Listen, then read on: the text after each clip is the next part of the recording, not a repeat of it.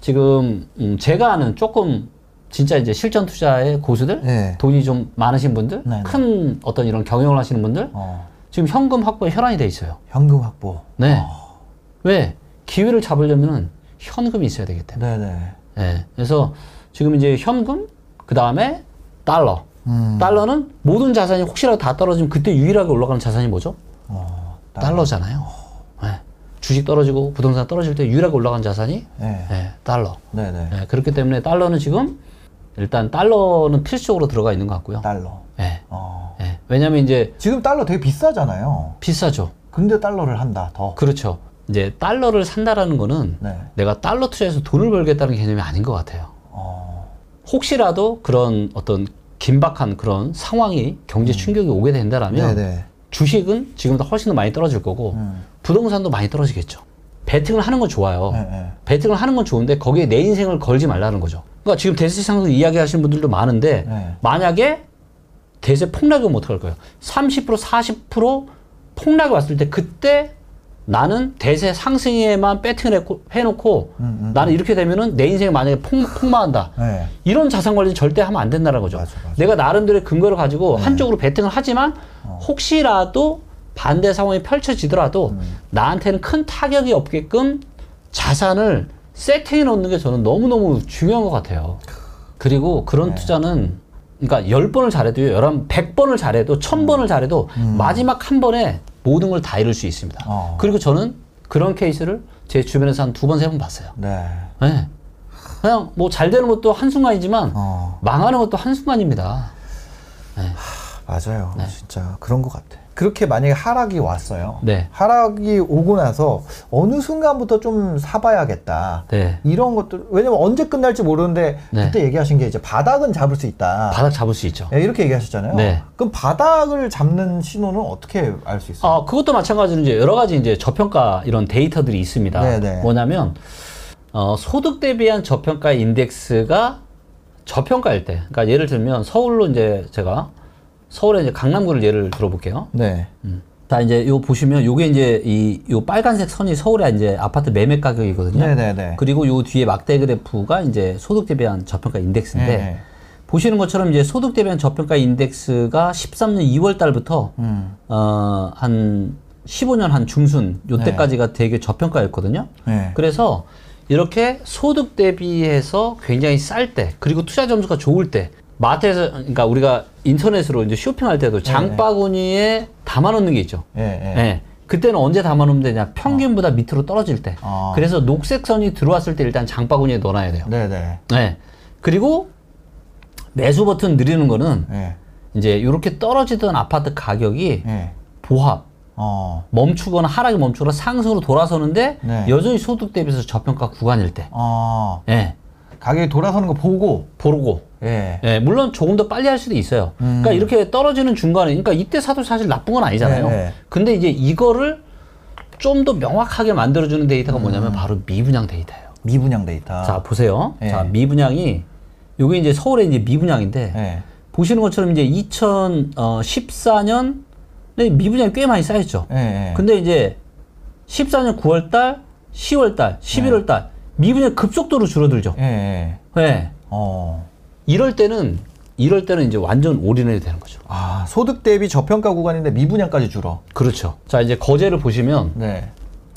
소득 대비 저평가 아니에요? 이러면? 저평가죠. 네. 저평가죠. 근데 이제 제일 저평가는 언제였냐면 네. 2020년 5월 달에 중순이었어요. 어. 지금 이제 조금 올라왔잖아요. 네. 그래서 여전히 아직은 올라갈 여지는 있다. 예. 예. 예.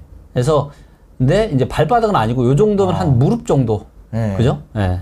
그래서 음. 거제 같은 경우는 현재 이제 전체로 놓고 봐도 이때도 이제 보시면 어. 2006년 네. 이때가 이제 정말 쌌잖아 이럴 때가. 네, 예. 그리고 이제 계속 고평 이런 이런 구간에는 사면 안 사면 되는 안 거죠. 거고요. 요때도 좀 떨어졌다 올랐지만은 네. 부동산은 뭐 한 번 사면은 뭐 1, 2년 갖고 있는 게 아니니까 네. 이렇게 고평가로는 사시면 안 되고 어. 근데 이게 역사적으로 봤을 때 2020년 4월 달에 가장 저평가가 좀 올라왔지만 음. 네. 그럼에도 불구하고 여전히 괜찮아요. 어. 네, 여전히 여기 미분양은 어때요? 그럼? 아 미분양 예. 미분양도 이제 보시는 것처럼 어, 미분양도 네. 줄고 있네요. 많았다가 2020년 1, 2, 3, 4 쭉쭉쭉 떨어지죠. 예. 그리고 지금 미분양 굉장히 많이 줄었다. 그러니까 이렇게 쭉쭉쭉 떨어질 때 음. 소득 대비해서 저평가인데 네. 그 논리가 그대로 적용되잖아. 네, 2020년 중순 정도 되니까 미분양이 삼 3, 4개월 연속 그 여기도 그 이후에. 올랐어요? 그 위에 요 요게 가격이에요. 아. 요 빨간색 선이 가격인데 네. 가격이 정확히 언제 바닥 찍었냐? 2020년 5월 달에 바닥 찍고 그 이후로 올라갔습니다. 아, 그렇구나. 네. 어, 제가 이제 그럼에도 불구하고 지금 이제 왜 위험하다고 제가 얘기를 하냐면 네. 부동산이라는 거는 서로가 서로한테 영향을 미쳐요. 어. 그러니까 예를 들어서 특정 지역이 올라가면 네. 그러니까 대장이 올라가면 음. 그 주변이 따라서 올라가요. 네, 네. 네. 그렇죠. 네. 맞아, 맞아. 자, 그런데 만약에 대장이 떨어져요. 그 주변도 떨어지죠. 근데 얘는 좋아. 어. 근데 얘도 끌어내린단 말이에요. 네, 네. 자, 근데 이제 이쪽 지역의 대장이 누구냐? 부산. 부산이에요. 네. 네. 근데 부산이 부산이 지금 소득 대비해서 지금 어때요? 어, 너무 비싸다. 와, 지금 이제 9.8. 네. 네, 너무 비싸죠, 지금. 네, 네.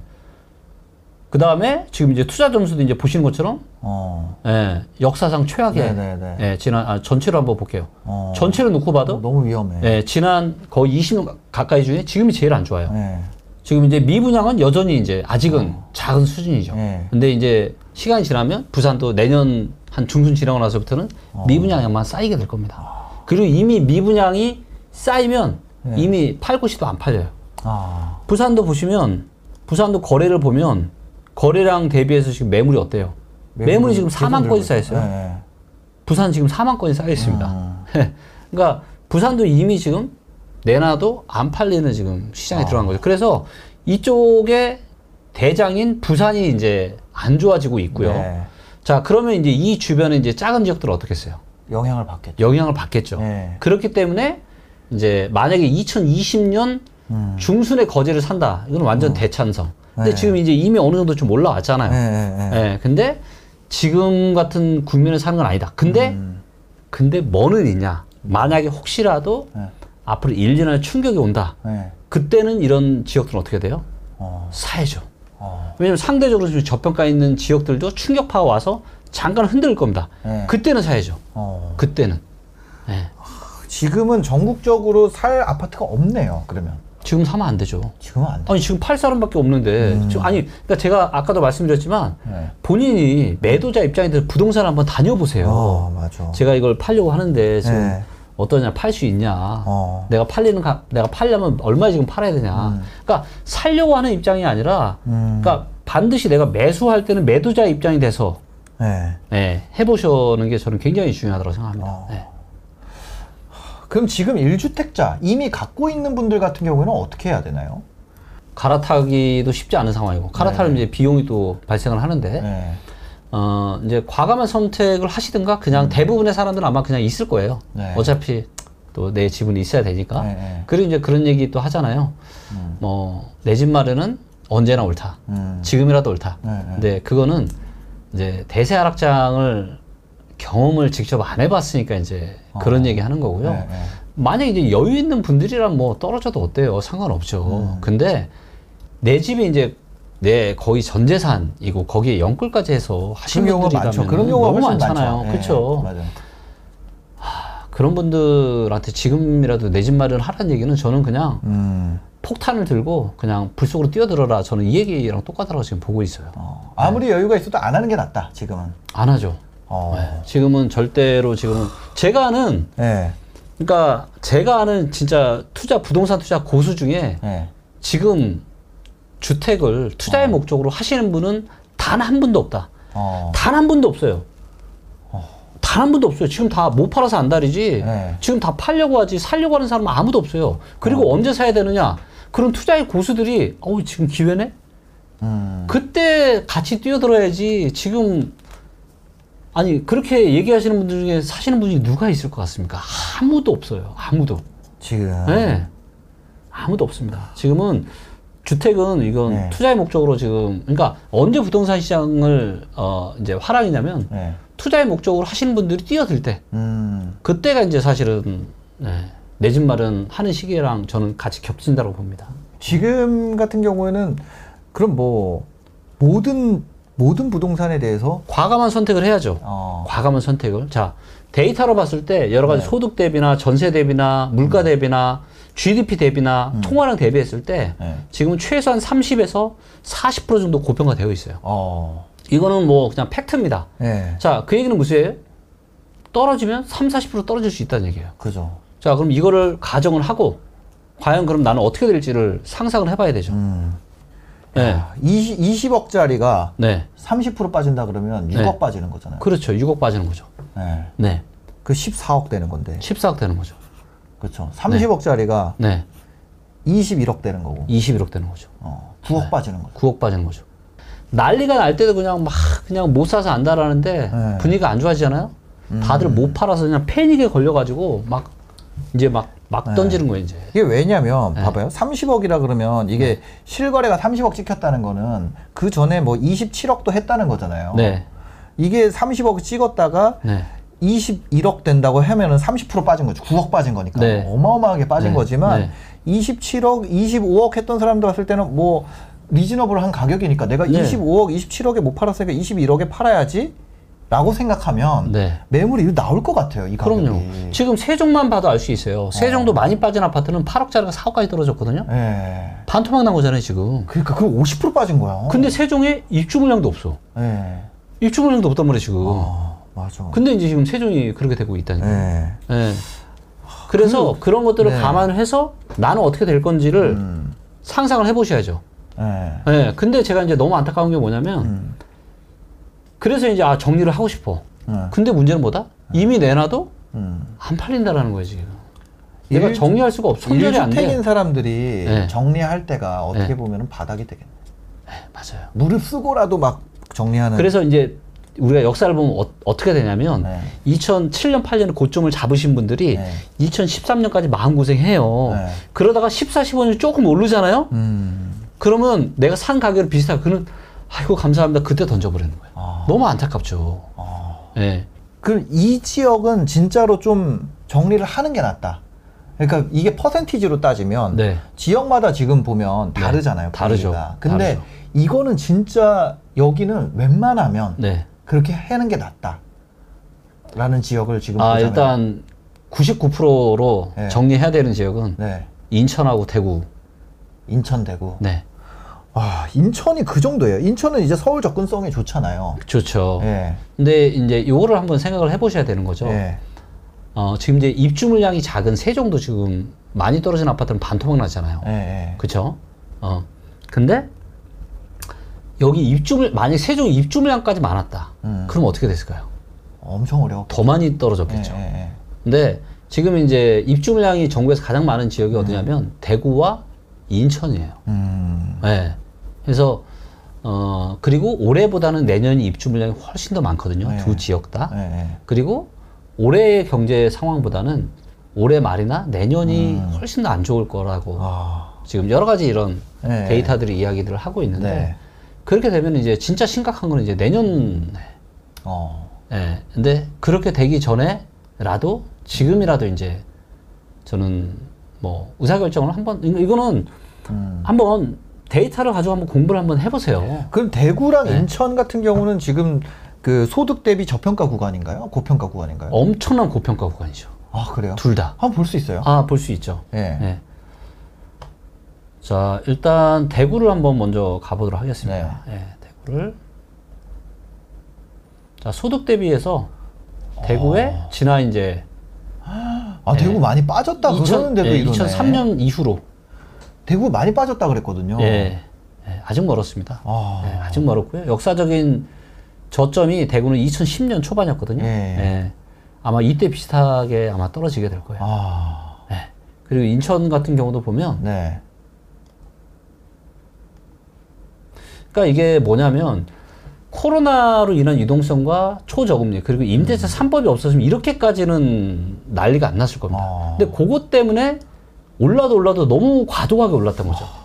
예, 그래서 산이 높은 만큼 골이 예, 깊다. 그리고 예. 그 산은 원래는 있어서는 안 되는 산이었어요. 네, 네. 예. 근데 지금은 아. 코로나로 인한 유동성에 역풍이 불고 있잖아요, 지금. 네. 상황이 완전 반대로 가고 있단 말이에요. 네.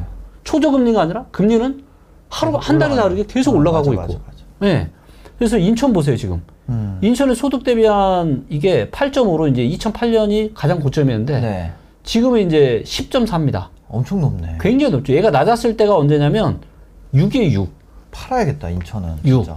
네. 그러니까 근데 전국적으로 거의 모든 지역이 이렇게 고평가인데 인천은 이제 인천이랑 대구는 입주 물량까지 이렇게 어. 많다라는 거죠. 미분양은요? 아까 아, 여기. 미분양은 아직은 별로 없어요. 어. 자, 미분양은 그러니까 미분양마저 올라가잖아요. 네. 그는 이제 완전 이제 어. 예, 완전 게임이 끝난 겁니다. 아. 예. 근데 대- 이제 제일 늦게 나타나는 그러니까 안 좋아질 때 제일 늦게 나타나는 데이터가 뭐냐면 음. 미분양 데이터예요. 어. 좋아질 때 가장 또 빠르게 나타나는 네. 데이터가 뭐냐면 미분양 데이터예요. 그 아까 전에 세종도 막 반토막 났다 그랬잖아요. 네. 거기도 지금 소득 대비 고평가 구간이에요? 예. 어. 자, 세종도 보시면 어때요? 세종도 비싸네. 와, 세종은 이제 2021년 이제 5월 달이 네. 제일 높았죠. 그 세종 반토막 났다 그러는데도 비싸네. 예. 그거는 이제 반토막 난 아파트는 이제 좀 특이한 케이스고요. 네. 예. 대다수의 아파트들은 그렇게까지 빠진 건 아니고요. 아. 네. 네.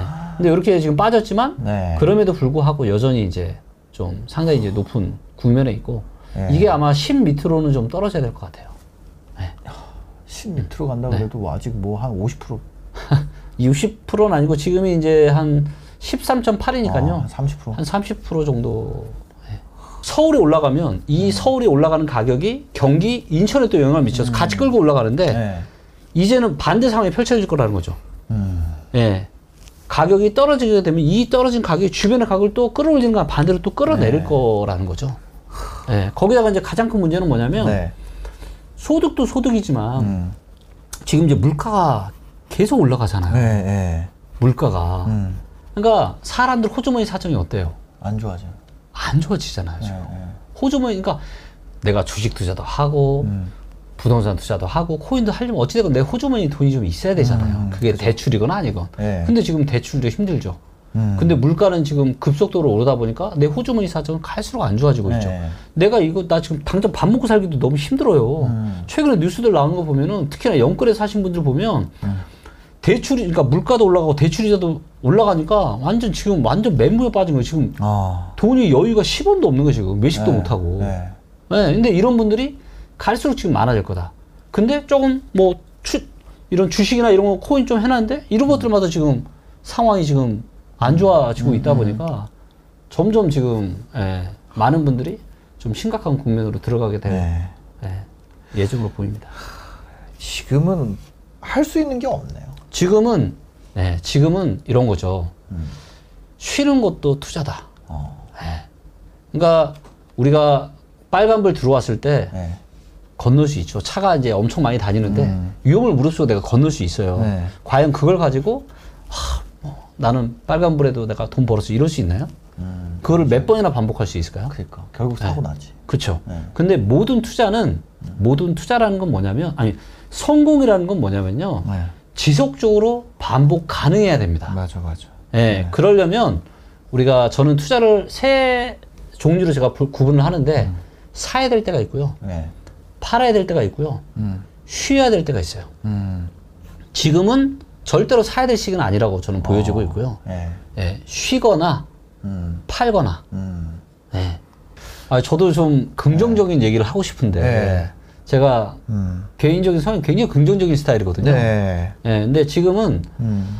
아, 긍정의 요인을 찾아보기가 너무 힘들어요. 음. 예, 너무너무 힘듭니다. 네. 그래서 지금은 절대 그동안과는 완전 다른 패러다임. 음. 그동안은 출렁출렁하면서 계속 올라오기만 하는 이런 네. 사이클이었다면 앞으로는 출렁출렁하면서 계속 내려가기만 하는 아. 이런 완전 반대되는 그런 시장 상황이 네. 펼쳐질 가능성이 아주 높다. 네, 그렇기 때문에 최대한 보수적으로 여러, 네. 여러분들께서 자산 관리를 좀 하시면 좋을 것 같습니다. 네, 지금까지 리치고의 김기현 대표님과 함께했습니다. 네, 고생하셨습니다. 네, 감사합니다. 네, 영상 보시고 도움이 되셨으면요 구독과 좋아요, 댓글까지 부탁드리겠습니다. 영상 봐주셔서 감사합니다. 행복한 하루 되세요.